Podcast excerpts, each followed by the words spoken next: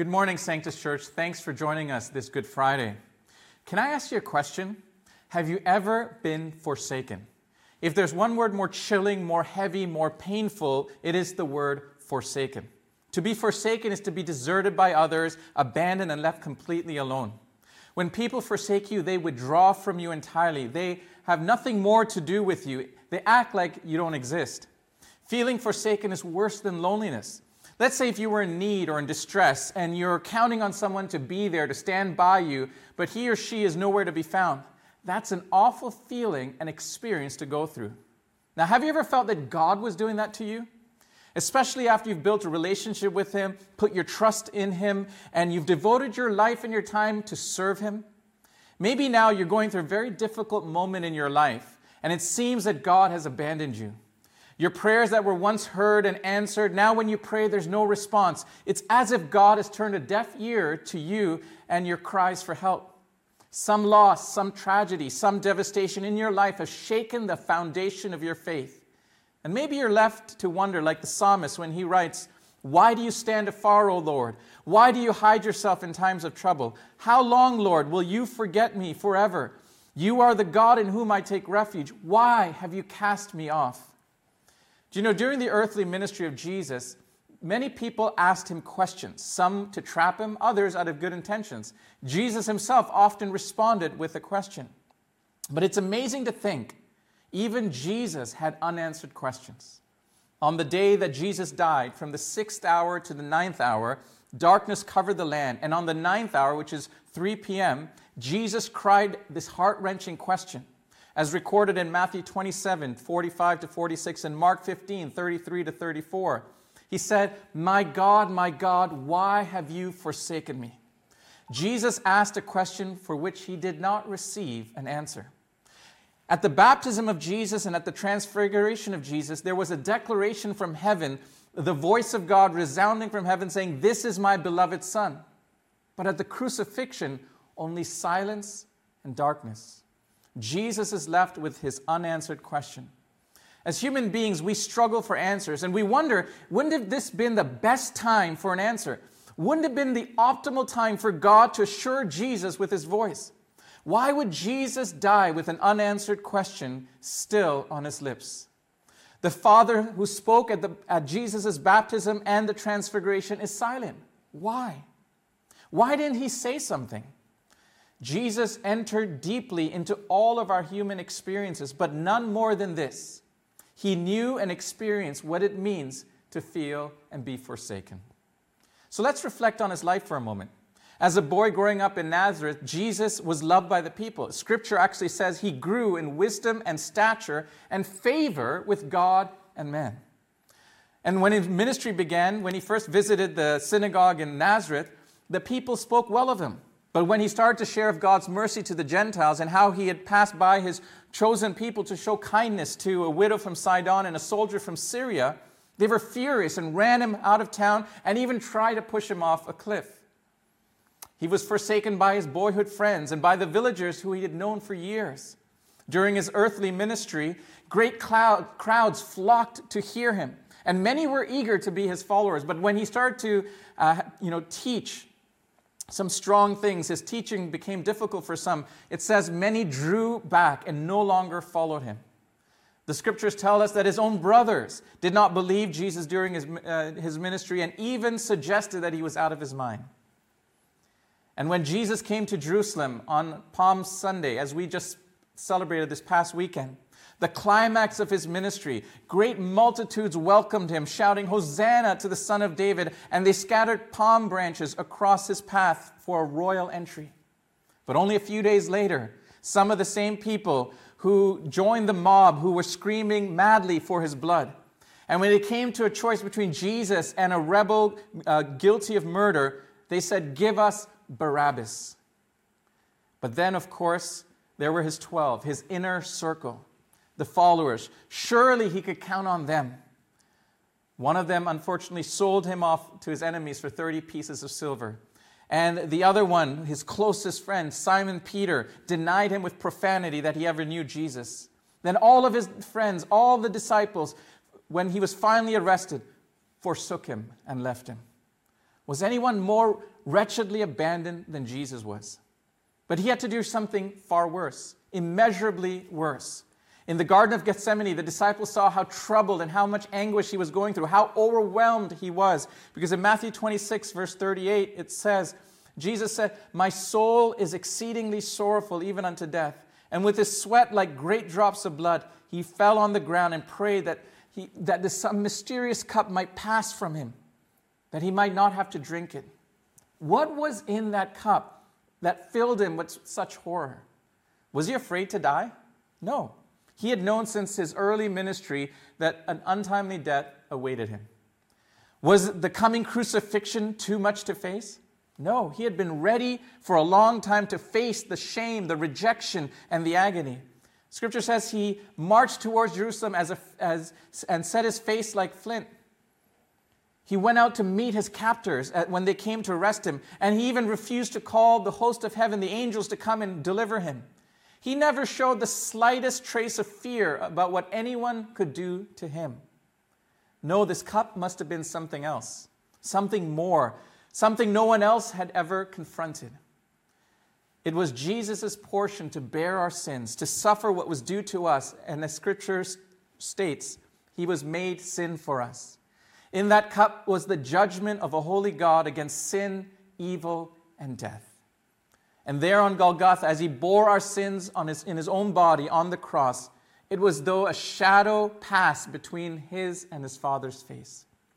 Never had Jesus felt that before. The joy of his entire life had been this, where he said, The Father is with me, and he hath not left me alone. But now the crowds abandoned him, scorned by his nation, betrayed and denied by his close friends. Jesus identified with sinners and felt himself forsaken by God. So on the cross, there were three things expressed I'd like to share this morning. First, the sacrifice of Christ. Second, the separation from the Father. And third, surrendering in silence. First, sacrifice of Christ. Pastor John recently preached about the images of the atonement. And in the Levitical uh, ceremonial uh, priesthood, every Israelite had their sins uh, symbolically placed on the head of a scapegoat, which was driven out into the howling wilderness. This prophetic picture depicts Christ carrying the sins of the world into the agonizing oblivion of divine justice. Jesus is our scapegoat. As 2 Corinthians 5:21 says, he hath made him to be sin for us. The meaning is not that Jesus became a sinner, but on him representatively fell the collective consequence of our sin. So name your sin one by one uncleanness, idolatry, jealousy, strife, wrath, lust, pride, division. Whatever your sin is, Jesus bore it. God made Jesus represent all of these and bore our sins on the cross. And Jesus personally endured all the agony to us and all our punishment of our sins. He suffered an infinite burden of the penalty of sin in a finite period of time. He paid the price not for himself, but for each of us individually, personally, and particularly. I'd like to show a little demonstration of what Jesus bore on the cross for us. And I have here three cups. And uh, I'm actually joined with our online pastor, Pastor Brandon. And so, Brandon, can you choose um, one of these cups? The cup to your right, Sam. To my right? All right. Now I'd like you to choose between these two cups. The left cup. The left cup? All right. Great. And so I'm going to label this cup Christ.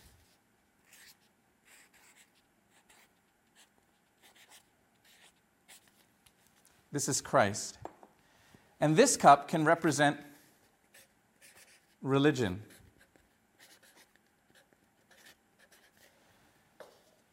And this cup can represent spirituality.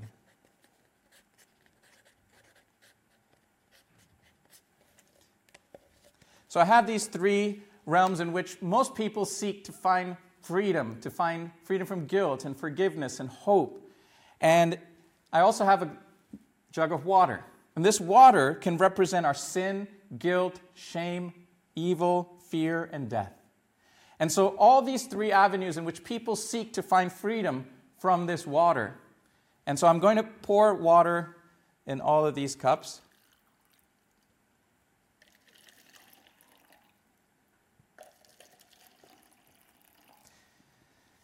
And so, here, we have these three cups, and we have religion. Religion are man made structures, our belief systems, uh, trying to be good. And so we endeavor to be good, and we think that if, if we just be good, God is going to forgive us and we have freedom. Or we have spirituality, our inner feelings, sensory experiences, ideals, and values. If I live by these, I will be guilt free and I will be, I'll have hope and I will have life. But then we also have Jesus. What he offers us is freedom, deliverance, healing, and eternal life. But which of these cups can actually free us from the water that represents our sin, our fear, death, and guilt? Which one?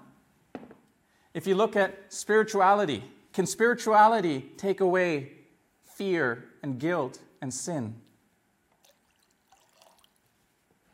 No. Can religion take away guilt and sin and fear and death?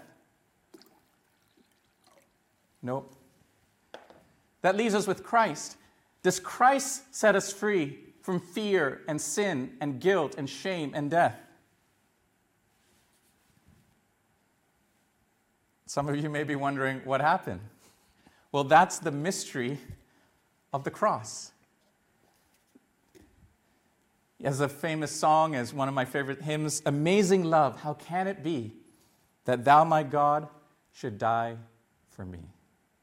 It's amazing. It's a mystery. Some of you are wondering, where did that water go? Because Christ bore in himself all of our sin, all of our sorrow, all of our shame, and death and evil that we may find freedom. He gives us new life. I'd like to share a story on November 26, 2008. A gang of terrorists stormed the Taj Mahal Palace in Mumbai, India.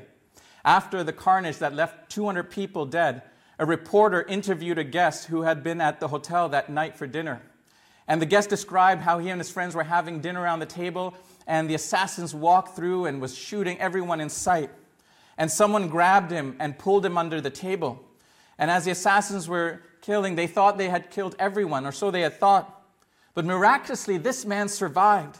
And the interviewer, interviewer asked him, How is it that everyone around your table died, but you escaped and you weren't killed?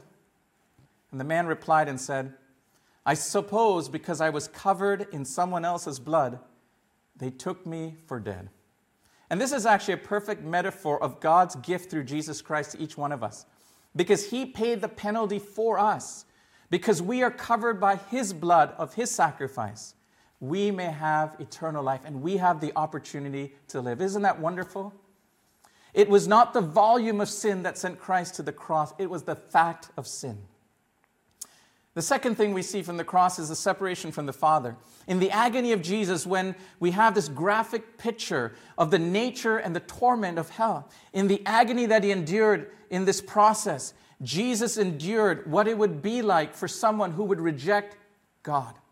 When we look at the torment of Christ on the cross, we are warned of what it might be look like if we reject the offer of salvation, because without that offer, we will have eternal separation from the Father. The physical suffering on the cross was reflective of something far worse. The agony of hell is the experience of being forsaken, which, as we shared, is one of the saddest words in our language. In the Greek, the word forsaken is made of three words. First, to leave, meaning to abandon.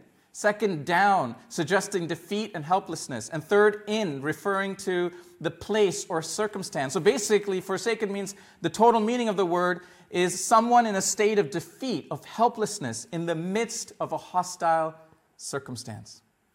All during Jesus' earthly ministry, he knew what it meant to be forsaken by family, his nation, and even at the cross by his own disciples. But now God turns from him, and it's a mystery.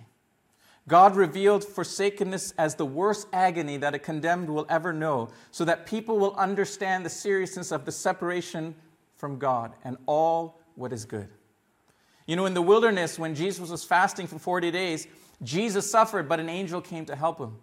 In the Garden of Gethsemane, when he was in agony in prayer, an angel came to minister to him. But on the cross, as he hung naked on that cross, there was no help and no intervention.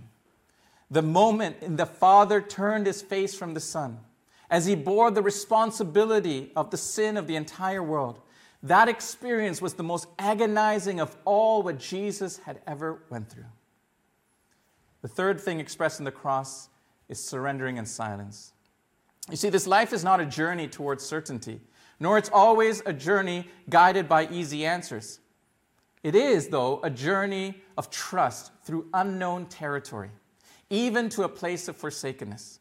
The cross embodied the supreme moment of isolation and public humiliation when Jesus cried out, My God, my God, why have you forsaken me? At that very moment, possibly his loneliest moment on this earth, while he said those words, he was in the center of his Father's will. Even while bearing the consequence of all of our sin, he was at the center of God's will. And knowing that on the cross, Jesus declared and said these words Father, into your hands I commit my spirit. From the cross, from the place of an unanswered questions, Jesus commits his life to his Father. Even with unanswered questions and the forsakenness of the cross, Jesus surrenders his life in trust. And so you and I are similarly called, as followers of Jesus, to this place of paradox. It's a difficult place where questions often go unanswered and where our earnest desire for an answer must be sacrificed as we place our trust in our loving Father. And so this morning, I'd like to ask you will you and I surrender our unanswered questions? Will you surrender your fears? Are will you willing to trust and follow God even when life does not make sense or you have no answer and you're left wandering in the dark? Jesus shared in our human experience. He has been where we have been and felt what we have felt. He understands us and stands in our place and carries our burden and has paid our debt. As the prophet Isaiah writes in Isaiah 53, verse 4 to 6, he says, he has borne our griefs and carried our sorrows. He was wounded for our transgressions. He was bruised for our iniquities. All we like sheep have gone astray, and we have turned every one to his own way. And the Lord hath laid on him the iniquity of us all. Most importantly, his forsakenness means that we will never be abandoned by God. This is great news, friends. This great exchange. He is condemned so I may be forgiven. He dies so I might live. He drinks the cup of suffering so that I may take from his pierced hands the cup of salvation. Now, that doesn't mean we won't feel abandoned. The key word is feel or feel absent. Some of the greatest saints experienced an overwhelming feeling of despair and abandonment. Even Apostle Paul, the great Paul, writes in 2 Corinthians 1 8, he said, We were crushed and overwhelmed beyond our ability to endure, and we thought we would never live through it. He was overwhelmed many times through his ministry, wondering, God, why? But because of Good Friday, because Jesus was forsaken, we, you and I, we will be accepted and will never be forsaken. We may feel forsaken, but always know that God will never forsake you or leave you. And so, as I close this morning, I'd like to leave us with three responses to when we feel forsaken, forgotten, or even frustrated. In Psalm 22, the very psalm that Jesus quotes from the cross when he says, My God, my God, why have you forsaken me? The psalmist in that psalm gives three responses in times of forsakenness. This is what we should do when we feel forsaken. First, we may feel forsaken, but not prayerless. In the first section, from verses 1 to 11, the psalmist writes, particularly in verse 2, Every day I call to you, my God. We may feel forsaken, but we're not prayerless. Prayer is a great resource for a troubled soul. We need to pray even when there are no answers. We need to pray even when there are no solutions or blessings or gifts or healing or miracle. We need to pray even when it seems there's no other way. Although it seems like our prayers are not being heard, we must keep asking, we must keep seeking, and we must keep knocking. There's no other way through our pain but to meet God in prayer. Prayer is a conversation where we can genuinely express to God our doubts and fears and our disappointments, our discouragements, our disillusionments, our disagreements, and our despair. And this is the path to intimate spirituality. We know that we've entered a deeper level of faith when we can be honest with God, where we are vulnerable and open to God about our struggles. The second thing the psalmist says to do is that we may feel forsaken, but we are not powerless. From the second section, verses 12 to 21, he writes, particularly in verse 15, My strength hath dried up like a sun baked clay. When you and I feel forsaken, abandoned, and hopeless, our inner person may become weak, demotivated, or confused. It is as if it was formless and empty, and those dark periods of our life where is where the Spirit of God starts to move. Remember in Genesis chapter 1, verse 2, the, the, scripture says the earth was formless and empty, and darkness covered the deep waters. But it says there the Spirit of God hovered upon the surface of the waters.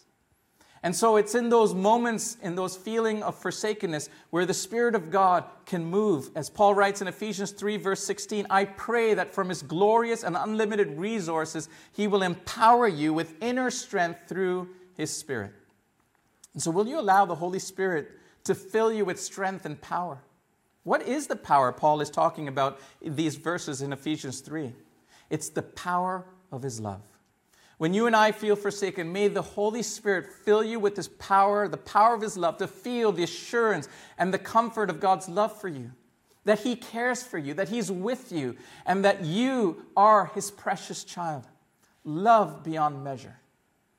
And the third thing the psalmist expresses here from verses 22 to 28, the last section, is that you and I may feel forsaken, but we are not praiseless. In verse 22, the psalmist writes, I will praise you among your assembled people. You see, praise in this context may not be celebration.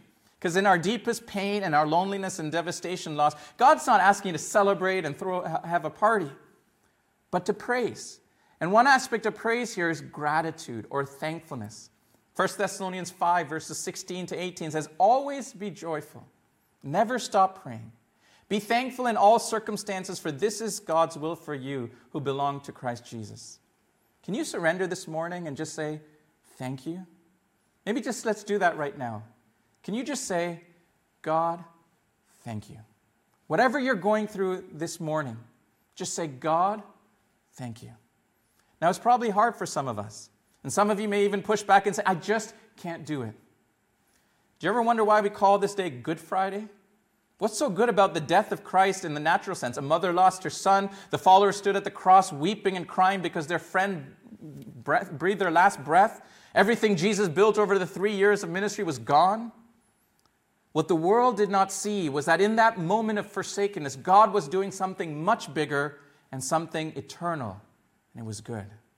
As Habakkuk says in chapter 3, verse 17 18, Habakkuk writes, When everything fails, he says, Yet I will praise and rejoice in the Lord. Still, I will praise. Why?